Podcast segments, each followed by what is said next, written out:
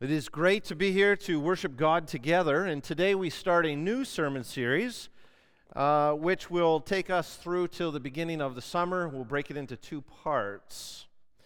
Uh, as we st- embark on this new series, what I really want to do for a moment is to just give you an idea of where are we going for the next year, because everything builds together. We're, we don't just decide, well, let's do this and let's do that. And everything that we do here at South Shore, we're trying to move uh, individually and as families and as a church towards something. So, so what does the preaching look like over the next year? Now, of course, this is subject to change as the Holy Spirit may, may come and, and say, you know, I want you to go here or there. We want to be receptive to the leading of the Spirit.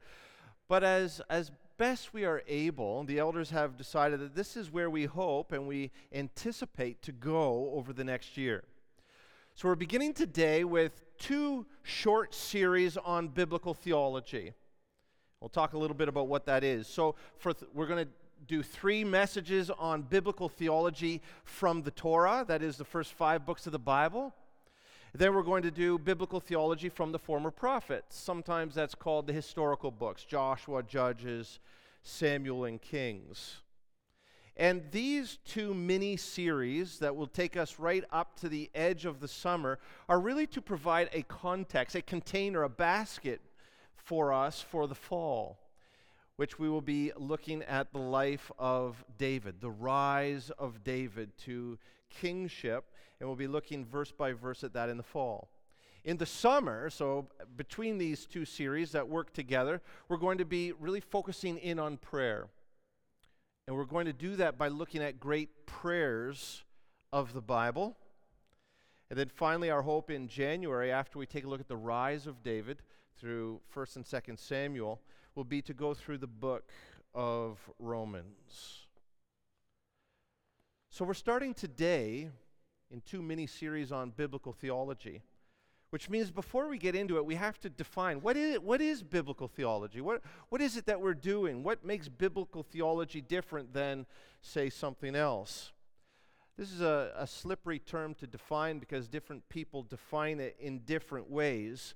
But this is what we mean by biblical theology here at South Shore. And really, there's three aspects to what we mean.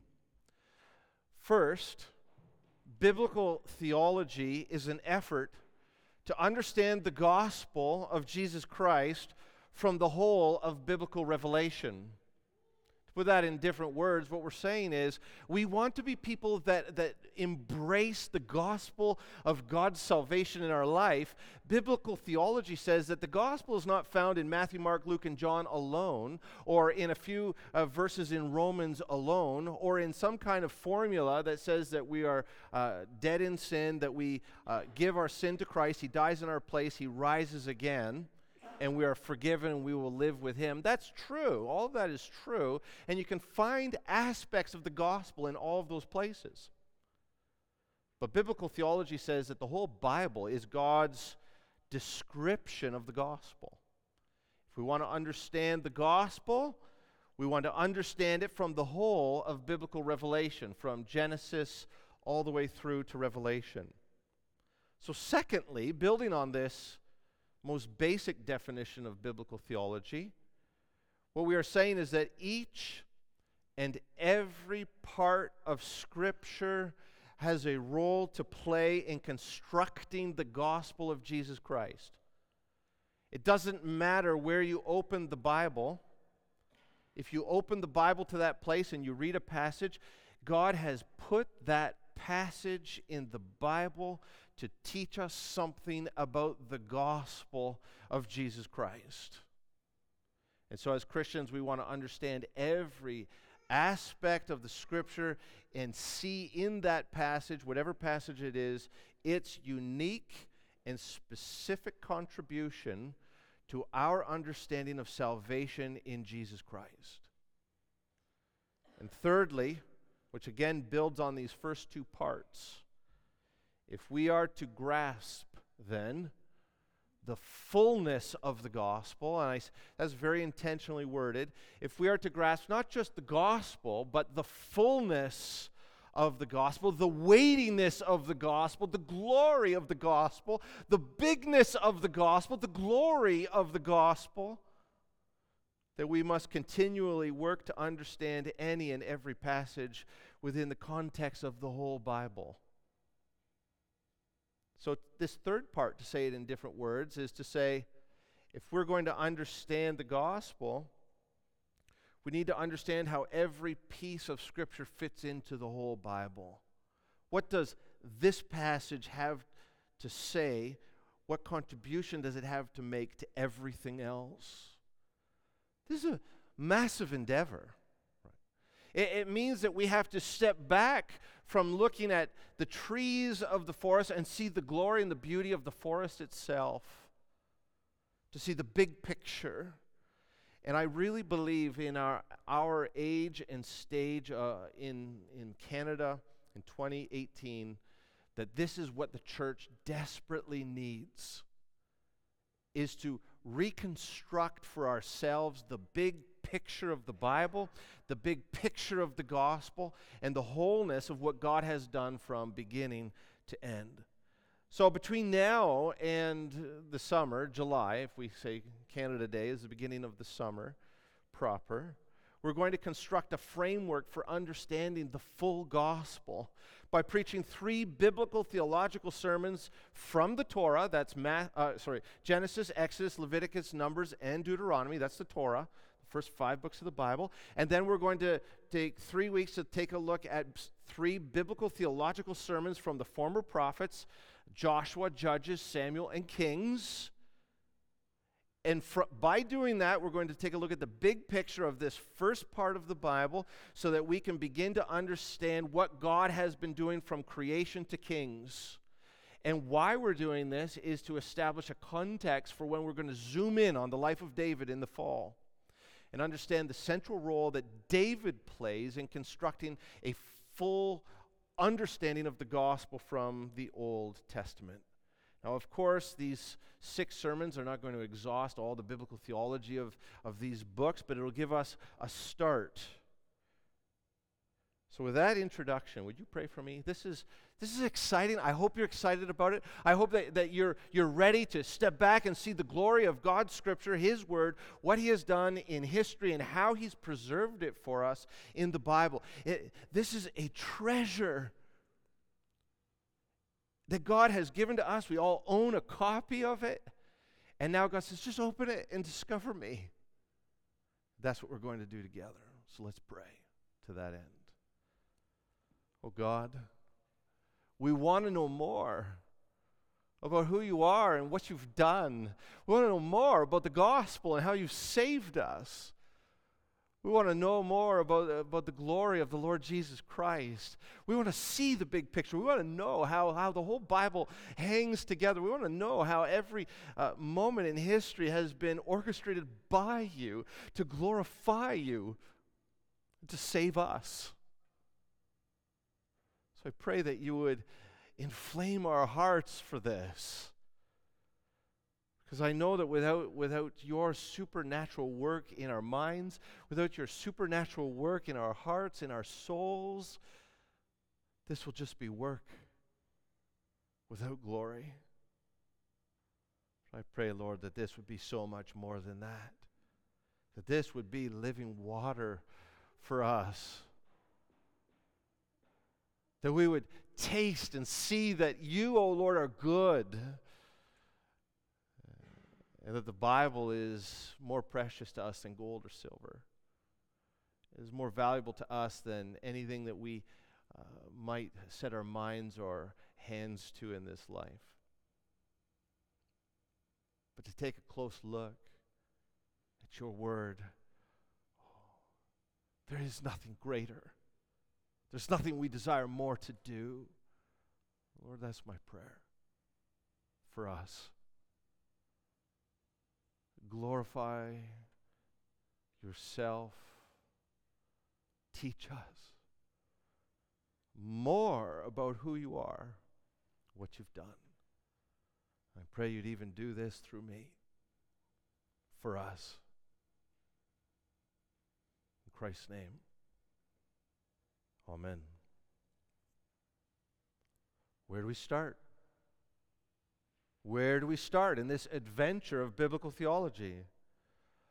If we're going to understand this book as, as one unified work of God, it's really important to see how does the Bible begin? And to see how does the Bible end? Because if this is one unified work, then the beginning and the end bear some relationship to one another. Uh, God sets out to tell us something in Genesis, and He wraps it up at the end in Revelation. There's a relationship, a, a, a, crucial relationship between the beginning and the end. And once we have eyes to see this relationship from beginning to end, then the middle will begin to make a whole lot more sense. One of the challenges for us as Christians is we spend a lot of time opening up to the middle. The middle here, the middle there, the middle everywhere. Uh, and sometimes the middle doesn't seem to hang together. It doesn't seem to bear any re- relationship to other passages of the middle. Well, do you know what? What keeps everything in the middle together is that which is at the beginning and that which is at the end. And so we need to take a look at the beginning and the end. We need to begin to construct for ourselves a macro structure. All that means is the big picture, the foundation and the outer walls of the Bible. The beginning of the Bible is Genesis chapters 1 and 2. The end of the Bible is Revelation 21 and 22. These four chapters constitute the beginning and the end. I suppose we could have said Genesis and Revelation, but the beginning of Genesis is Genesis 1 and 2, and the end of Revelation is Revelation 21 and 22. Which means that the middle of the Bible is everything in between these four chapters, from Genesis 3 to Revelation 20. That's the middle of the Bible. What's the middle of the middle of the Bible? The middle of the middle of the Bible is the life of Jesus Christ.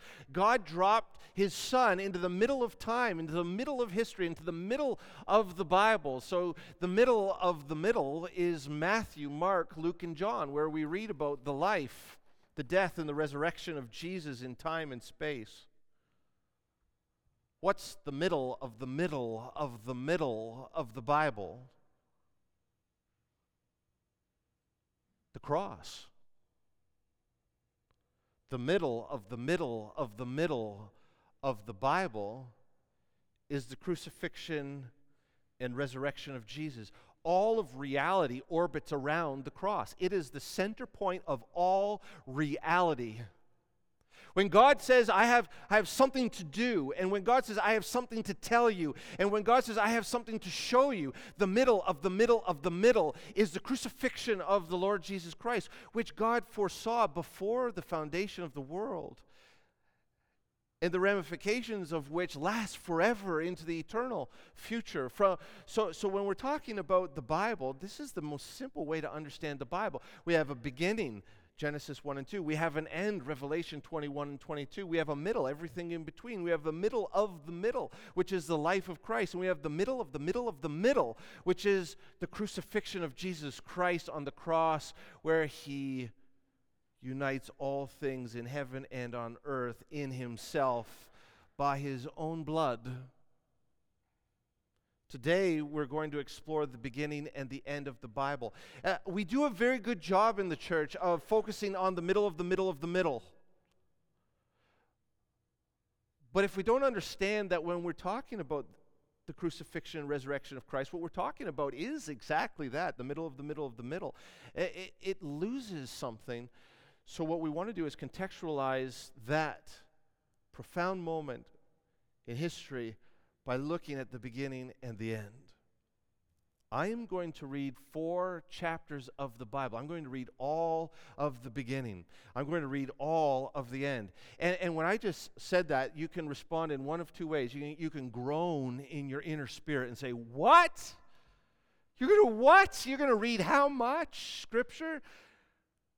Or you can say, What a precious use of time. I want to remind us what we're about to do. what we're about to do, I'm going to open this book. I'm going to say, this is what God has told us about where everything began. And then I'm going to flip to the end. I'm going to say, this is what God Himself has told us about where we are going. Now, let me ask you if I said to you, God has offered to meet with you today, and He's going to tell you everything about the beginning and everything about the end, how many of you would, would make yourself available, not just in body, but in mind? How many of you say, I want to know? I want to know where we started from the mouth of God. I want to know where we're going from the mouth of God. When I read this to you, it's not me talking to you. This is the creator of the universe, the author and perfecter of our faith, who wants to speak.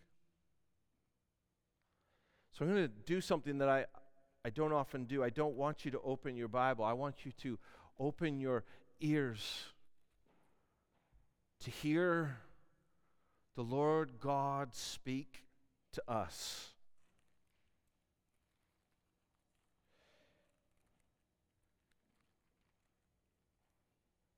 This is the Word of God.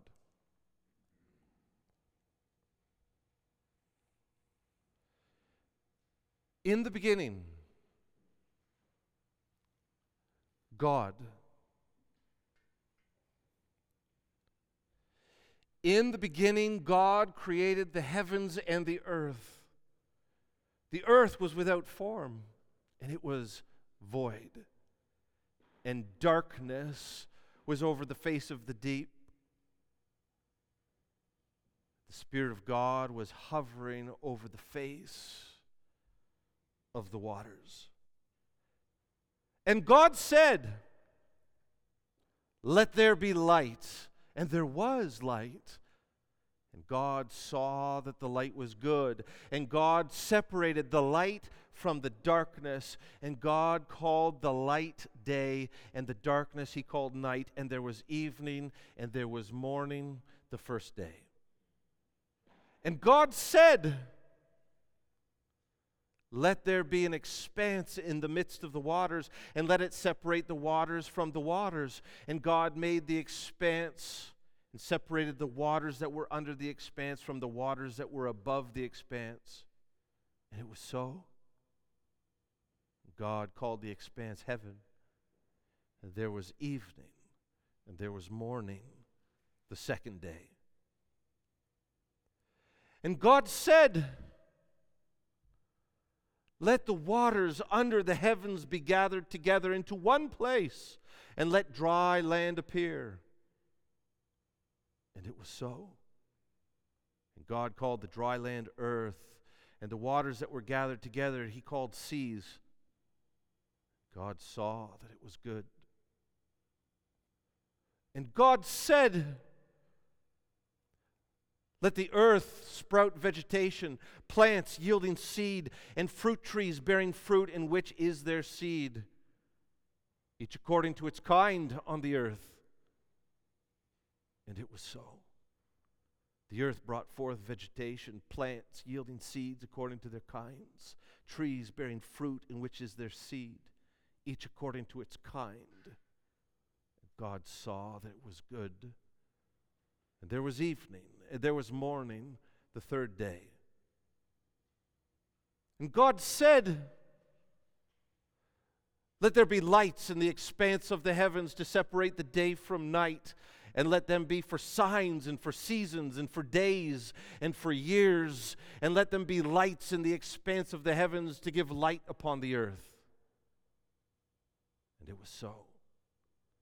God made the two great lights the greater light to rule the day, and the lesser light to rule the night, and the stars. And God set them in the expanse of the heavens to give light on the earth, to rule over the day and over the night, to separate the light from the darkness. God saw that it was good. And there was evening, and there was morning the fourth day. And God said, Let the waters swarm with swarms of living creatures, and let birds fly above the earth across the expanse of the heavens. So God created the great sea creatures and every living creature that moves, with which the waters swarm, according to their kinds, and every winged bird according to its kind. And God saw that it was good. And God blessed them. And God said, Be fruitful and multiply, and fill the waters and the sea, and let birds multiply on the earth. There was morning, evening, and there was morning, the fifth day. And God said, Let the earth bring forth living creatures according to their kinds, livestock and creeping things and beasts of the earth according to their kinds. And it was so. And God made the beasts of the earth according to their kinds, and the livestock according to their kinds, and everything that creeps on the ground according to its kind. And God saw that it was good. Then God said, Let us make man in our image, after our likeness, and let them have dominion over the fish of the sea, and over the birds of the heavens, and over the livestock, and over all the earth and over every creeping thing that creeps on the earth. So God created man in his own image. In the image of God, he created him male and female, he created them. And God blessed them.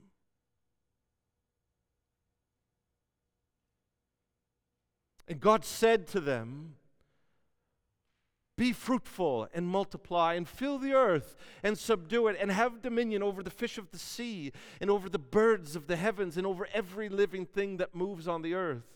And God said, Behold, I've given you every plant yielding seed that is on the face of the earth, and every tree with seed in its fruit. You shall have them for food and to every beast of the earth, and to every bird of the heaven, and to everything that creeps on the earth, everything that has the breath of life. I have given every green plant for food. And it was so. And God saw everything that He had made, and behold, it was very good. And there was evening, and there was morning, the sixth day. Thus the heavens and the earth were finished, and all the host of them. And on the seventh day, God finished the work that he had done, and he rested on the seventh day from all his work that he had done. So God blessed the seventh day and made it holy, because on it God rested from all his work that he had done in creation. These are the generations of the heavens and the earth when they were created. In the day that the Lord God made the earth and the heavens, when no bush of the field was yet in the land, and no small plant of the field had yet sprung up, for the Lord God had not caused it to rain on the land, and there was no man to work the ground. And a mist was going up from the land and was watering the whole face of the ground. Then the Lord God formed the man of dust from the ground and breathed into his nostrils the breath of life the man became a living creature. And the Lord God planted a garden in Eden in the east. There he put the man whom he had formed. And out of the ground the Lord God made to spring up every tree that is pleasant to the sight and good for food. The tree of life was in the midst of the garden, and the tree of the knowledge of good and evil. A river flowed out of Eden to water the garden, and there it divided and became four rivers. The name of the first is the Pishon. It is the one that flowed around the whole land of Havilah, where there is gold. And the gold that is in the land is good. Bdellium and onyx stone are there. The name of the second river is the Gihon. It is the one that flowed around the whole land of Cush. The name of the third river is the Tigris, which flows east of Assyria. And the fourth river is the Euphrates. The Lord God took the man and put him in the Garden of Eden to work it and to keep it. the Lord God commanded the man, saying, You may surely eat of every tree of the garden, but of the tree of the knowledge of good and evil you shall not eat. For in the day that you eat of it, you shall surely die. Then the Lord God said, It is not good that the man should be alone. I will make a helper fit for him. Now, out of the ground, the Lord God had formed every beast of the field and every bird of the heavens, and brought them to the man to see what he would call them. And whatever the man called every living creature, that was its name. The man gave names to all livestock, and to the birds of the heavens, and to every beast of the field. But for Adam, there was not found a helper fit for him. So the Lord God caused a deep sleep to fall upon the man, and while he slept, he took one of his ribs and closed up its place with flesh. The rib that the Lord God had taken from the man, he made into a woman and brought her to the man. Then the man said, At last, this is bone of my bones and flesh of my flesh. She shall be called woman because she was taken out of man.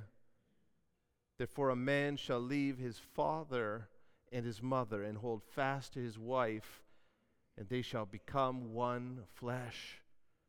The man and his wife were both naked, and they were not ashamed.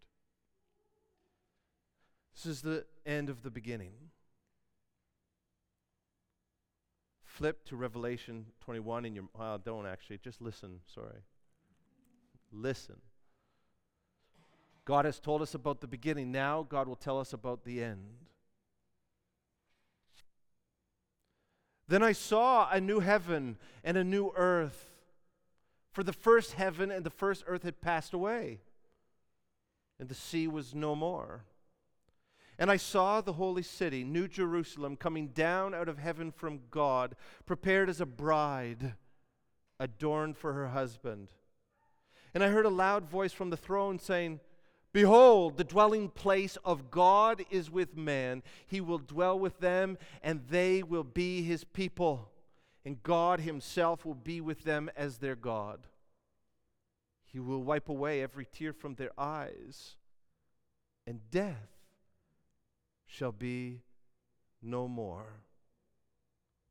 Neither shall there be mourning, nor crying nor pain anymore, for the former things have passed away.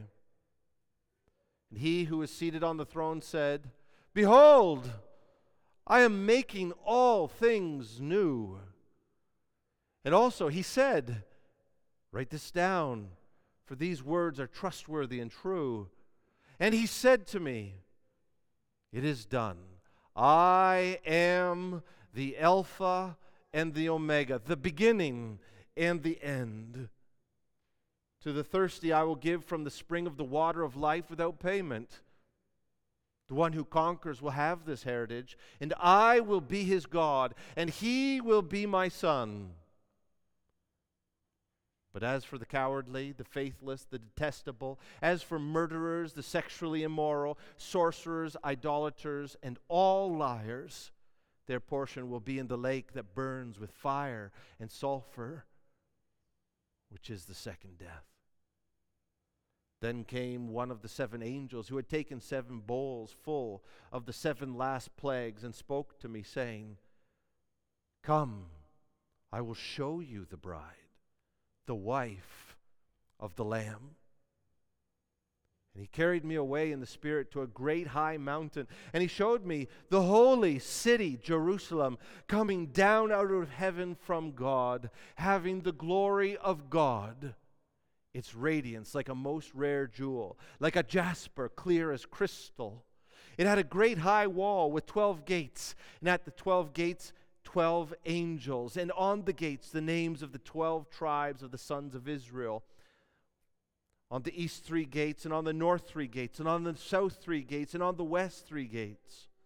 And the wall of the city had 12 foundations, and on them were 12 names of the 12 apostles of the Lamb. And the one who spoke with me had a measuring rod of gold to measure the city and its gates and its walls.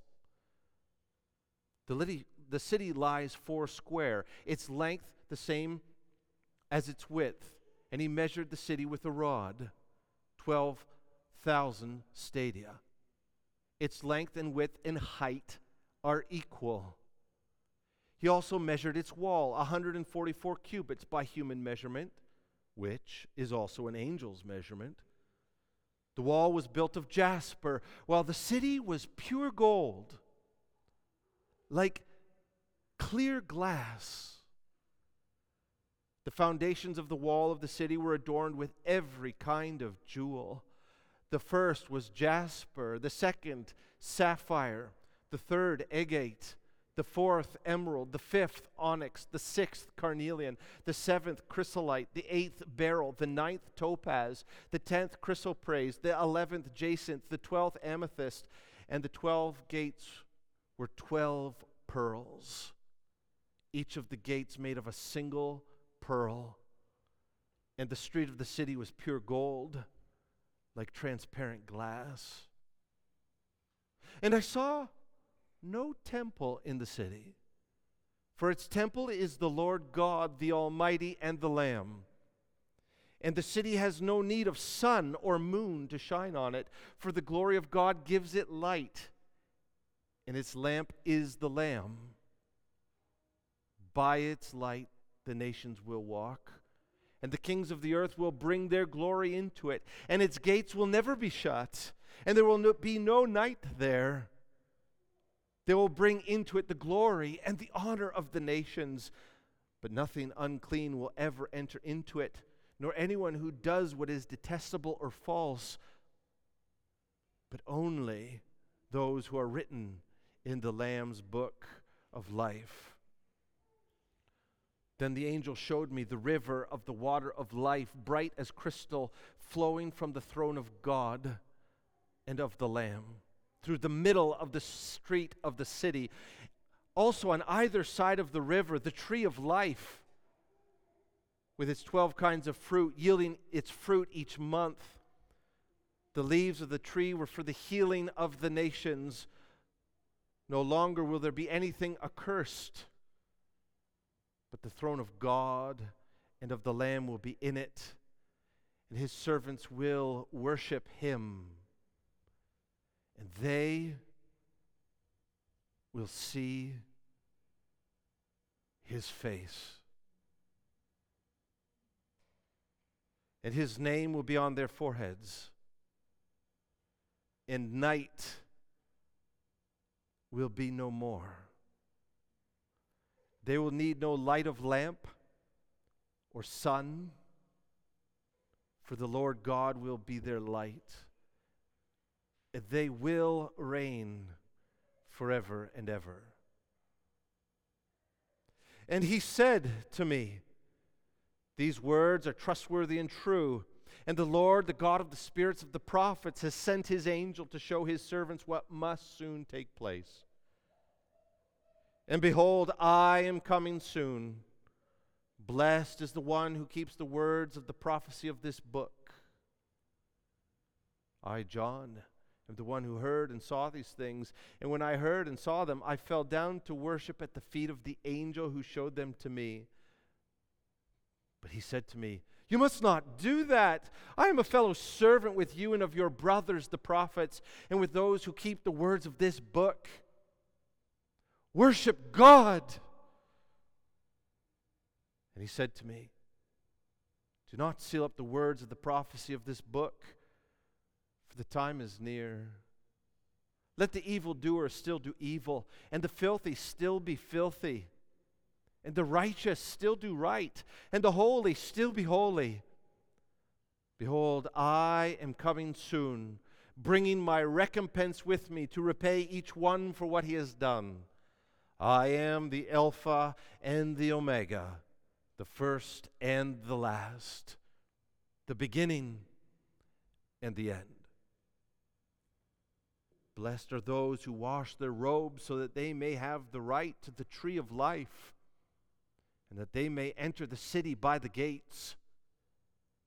Outside are the dogs, the sorcerers, the sexually immoral, murderers, and idolaters, and everyone who loves and practices falsehood. I, Jesus, have sent my angel to testify to you about these things for the churches. I am the root and the descendant of David, the bright morning star. The Spirit and the bride say, Come. Let the one who hears say, Come. Let the one who is thirsty come. Let the one who desires take the water of life without price. I warn everyone who hears the words of the prophecy of this book. If anyone adds to them, God will add to him the plagues described in this book. If anyone takes away from the words of the book of this prophecy, God will take away his share in the tree of life and in the holy city, which are described in this book. He who testifies to these things says, Surely I am coming soon. Amen. Come, Lord Jesus. The grace of the Lord Jesus be with all. Amen. These are the words of God. Oh God,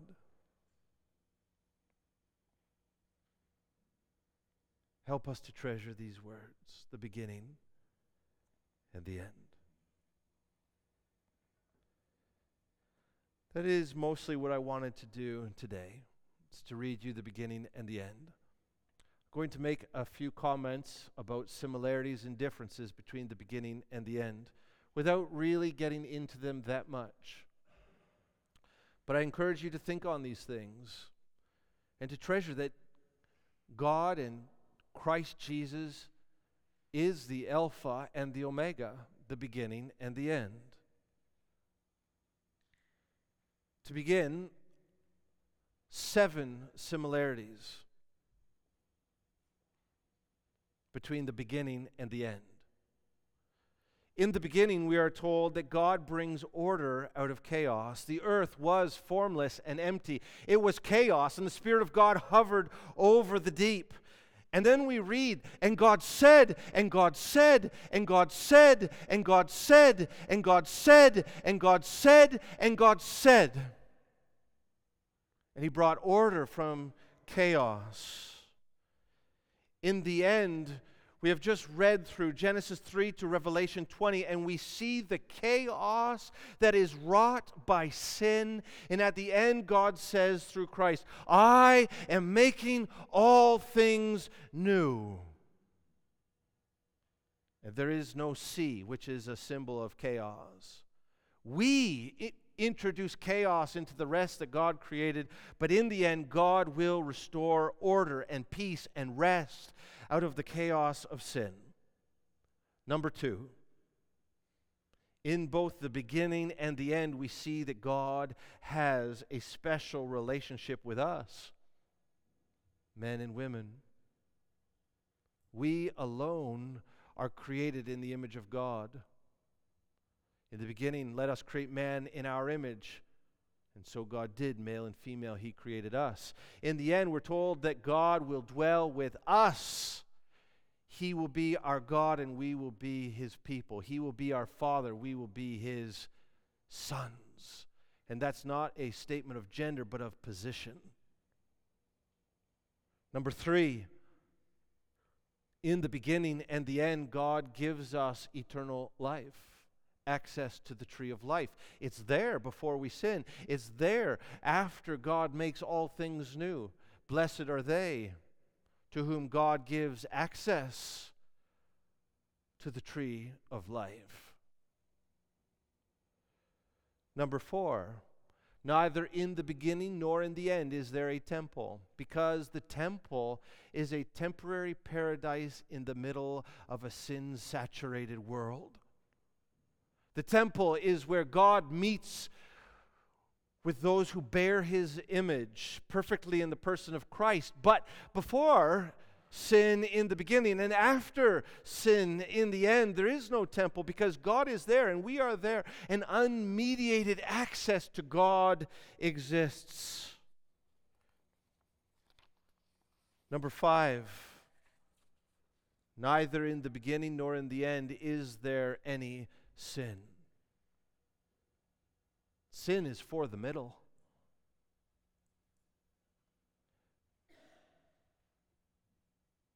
God looked at what he had made. He said, It is good.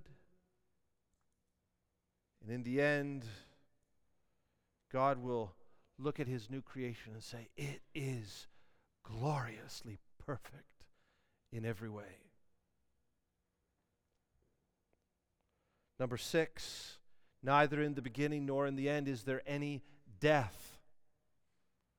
Death is not God's perfect intention for us. We die in the middle, but we will be raised unto eternal life to live forever in the end. Neither, number seven, neither in the beginning or the end is there any curse. God looked at everything He made from day one to day six, and He said, It is good. And on day seven, He looked at all that He had made and said, It is very good. In the end, we're told nothing cursed will be there. There will not be a cursed man, woman, or child. There will not be a cursed angel. There will not be a cursed uh, animal. There will not be a cursed tree, mountain, stream, or star everything will be without curse. Why? Because Jesus took the full weight of the curse on himself in the middle of the middle of the middle. What we learn about these seven similarities is that everything that was good in the beginning will be there in the end. It seems like we've lost everything that was good at the beginning, and we have definitely lost it for a time. But everything that was good at the beginning will be there at the end. But I don't want to stop here. There's more. There are eight differences that I have identified. And what I want us to notice about these differences is not only will everything that was good in the beginning be there in the end, but the end is so much better than the beginning. God isn't just taking us back to the beginning, He's taking us forward to a new and better paradise. This is astonishing. This is an amazing claim of the gospel. What we forfeited by sin, God more than gives back to us. Eight differences. In the beginning, God gave us a garden. In the end, God will give us a holy city. If you go back, we're told that God put Adam in the garden. He said, I want you to work it, I want you to keep it. In other words, cultivate this garden, uh, maximize its fruitfulness help this garden to flourish. And then after the garden, go out to the ends of the earth. And I, I believe if there had been no sin to the ends of the universe, all of God's creation, build something. In the end, God says, you know what? I'll build it. I'll build it. I'm going to build you a garden city, and I'll give it to you.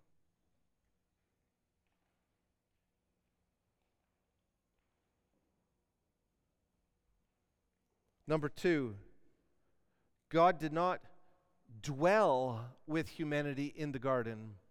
I don't know if we often notice that. God took the man and put him in the garden. And God would visit from time to time, I suppose. We don't get a lot of information about that, but we know of at least one visit before the fall. God came to Adam and he said to Adam, This is, I give you everything to eat. I give you dominion over every good thing that I have created. You are my representative in creation. But never in Genesis 1 to 2 are we told that the dwelling place with God of God is with man. Never. But in the end, God will dwell with humanity in the holy city. Just want to read a couple of verses. Revelation 21, verse 3. I heard a loud voice from the throne saying, Behold, the dwelling place of God is with man. He will dwell with them, and they will be his people, and God himself will be with them as their God. Repetition God will dwell with them. He's going to dwell with them. They're going to be his people, and he will be with them. The fulfillment of Emmanuel. There's something greater about the holy city than the garden. God is dwelling. Uh, God's throne room is literally in creation. That is the new creation, the holy city. And the holy city is the throne of God itself. The center of the holy city is the throne room of God where God has dwelt forever. You never see that until Revelation 21, ever. Not even in Genesis 1 and 2. That's a big difference. And because God dwells with humanity, he will manifest the fullness of his glory in the new creation. Difference number three is another thing we don't often notice. Humanity, Adam, could hear God in the garden, but humanity will see God in the holy city. That's what makes God invisible. Not that he's unseeable, but that no one has been uh, given that opportunity to gaze upon God. We could hear God in the garden, and oh, that was good, but we will see God. That's better. Difference number four. In the beginning, God created light. And he separated the light from the darkness. He separated day from night. That's in the beginning.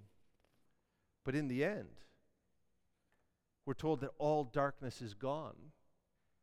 There is no more darkness, there is no more night. The city has no need of sun or moon to shine on it. For the glory of God gives it light, and its lamp is the Lamb. That proves our previous point that God never manifested the fullness of his glory at the beginning. Because God said, Let the sun rule over the day, and let the moon dwell over the, or rule over the night, and let the stars be present for times and seasons. But in the end, we're told, though there will be a sun, though there will be a moon, though there will be stars, we won't see the light from sun, moon, or stars. Why? Because God dwells with us. At the end of 1 Timothy, we're told that God dwells in unapproachable light. God is bringing the fullness of His light into His new creation. And, and when you look up into outer space uh, on a night sky, clear night sky today, you see darkness.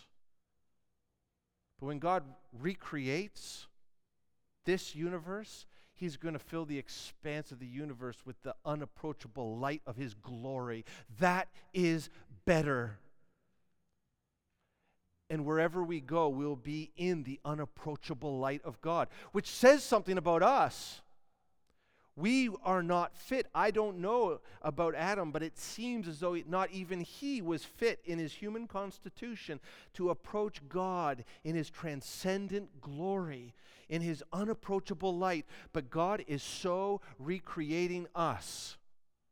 We've talked about this by resurrection from the dead to be fit to walk unharmed into the light that until that time is unapproachable. And it's in that unapproachable light that fills the new creation that we will see God.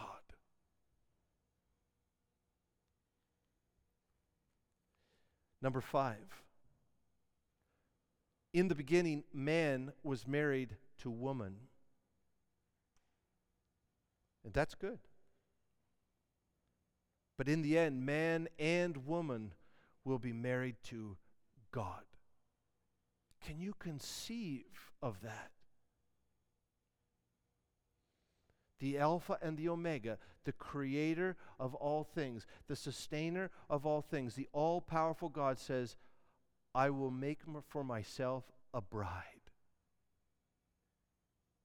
And when we say that John saw the bride of the Lamb coming down out of heaven and he sees a city, what he sees is the throne room of God. But more than that, what he sees is this uh, New Jerusalem, this holy city coming down, populated by you and me, men, women, who've been redeemed by the blood of the Lamb to be his bride.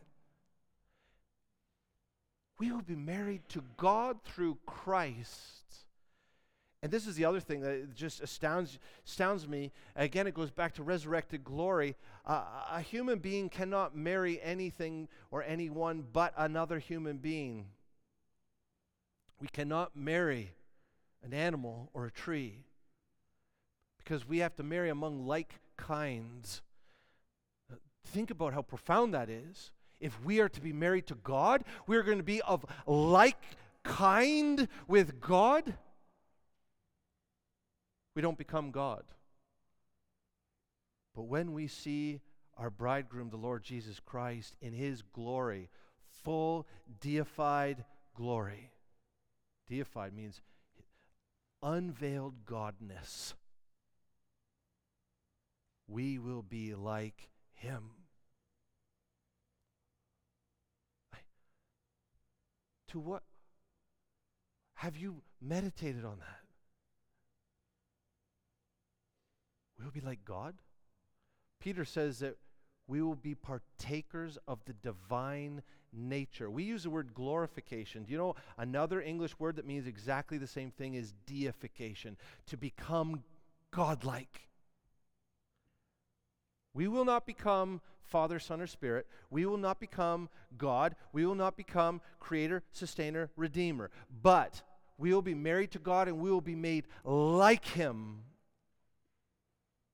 that's big. To be married to God is so much greater than to be married man to woman. Number six, Adam was charged to guard the garden. Adam, uh, God put Adam in the garden to work it and to keep it. Another word for keep it is to guard it. In Genesis 3, we were told that Satan, in the form of a serpent, came into the garden. Adam should have stomped on the serpent's head. Guard the garden. What we're told about the holy city is the gates will be open and nothing cursed will come in. There's no guarding anymore. For every cursed thing, every threat against God's power, dominion, and glory will be consigned to the lake of fire. No threat. Eternal security in Christ. No fear, no threat, no guarding. It's better. No chance for a second fall. Number seven, there was a singularity of culture in the garden. Now, I imagine that if if time had uh, allowed, perhaps uh, the sons of Adam and the daughters of Eve would have multiplied into beautiful cultures. Nevertheless, in the beginning, there was a singularity, there was one culture. But what we're told is God is not taking us back to a uniformed culture. There will be a plurality of cultures in the holy city. This is really important for our witness. We don't impose our culture on other cultures when we share the gospel. We show how God can redeem that culture, how God can turn that culture into a culture of glory.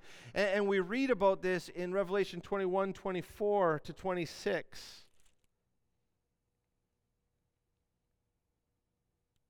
By its light, the nations will walk, and the kings of the earth will bring their glory into it.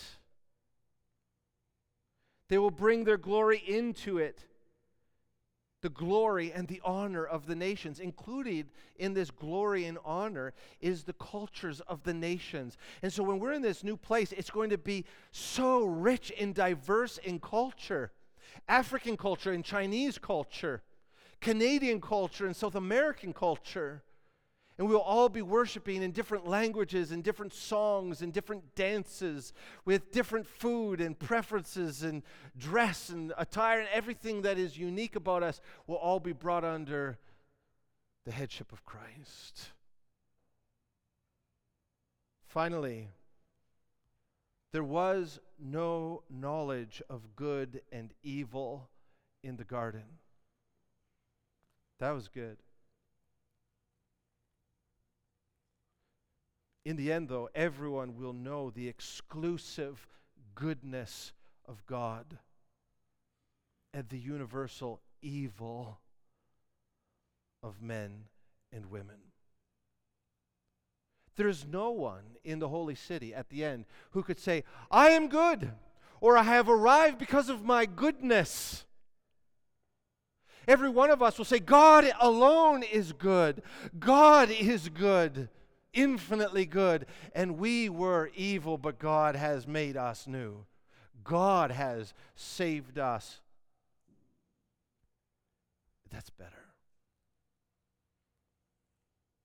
What do we learn from this comparative study? As I said, everything that was good in the beginning will be there in the end. But we're not going back to Eden. We are going forward to an even greater reality. The new Jerusalem, the holy city, surpasses the glory of Eden, which tells us something about the middle of the Bible. I'm going to leave this challenge with you. There is something about the middle that was necessary to get us from the beginning to the end.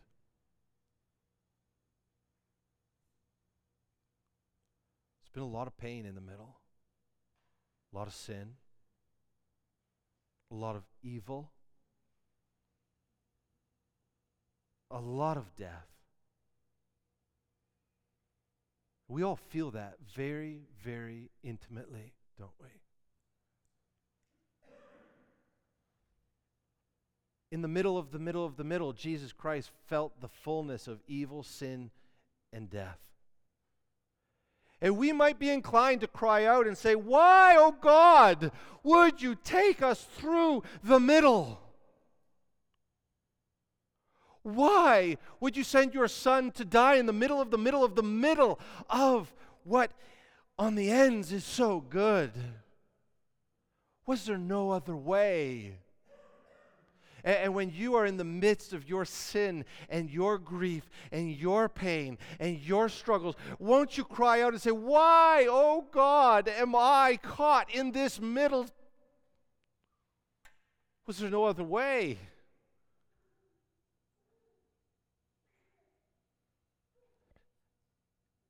But there is something certain that we are going from beginning to end through the middle, which means that God has a purpose for the middle, all of the pain, all of the evil, all of the sin, all of the death serves some function to give to get us from the beginning to the end. Now what I am not saying is that God is the author of evil. That God has caused our sin or is responsible for it,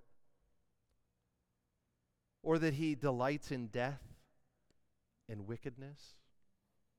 God doesn't tempt us to sin. But what I am saying is, along with Joseph at the end of Genesis, what we intended for evil, God intended for good. We bear the responsibility for the evil, the sin, the pain, and the death of the middle. That was our intention. But God intended the middle for good. And one day, we will taste the glory of the end. And we, with all the saints, will fall before the throne of God. And gazing at him face to face, we will say, It was worth it. Worthy is the Lamb who was slain. Let's pray.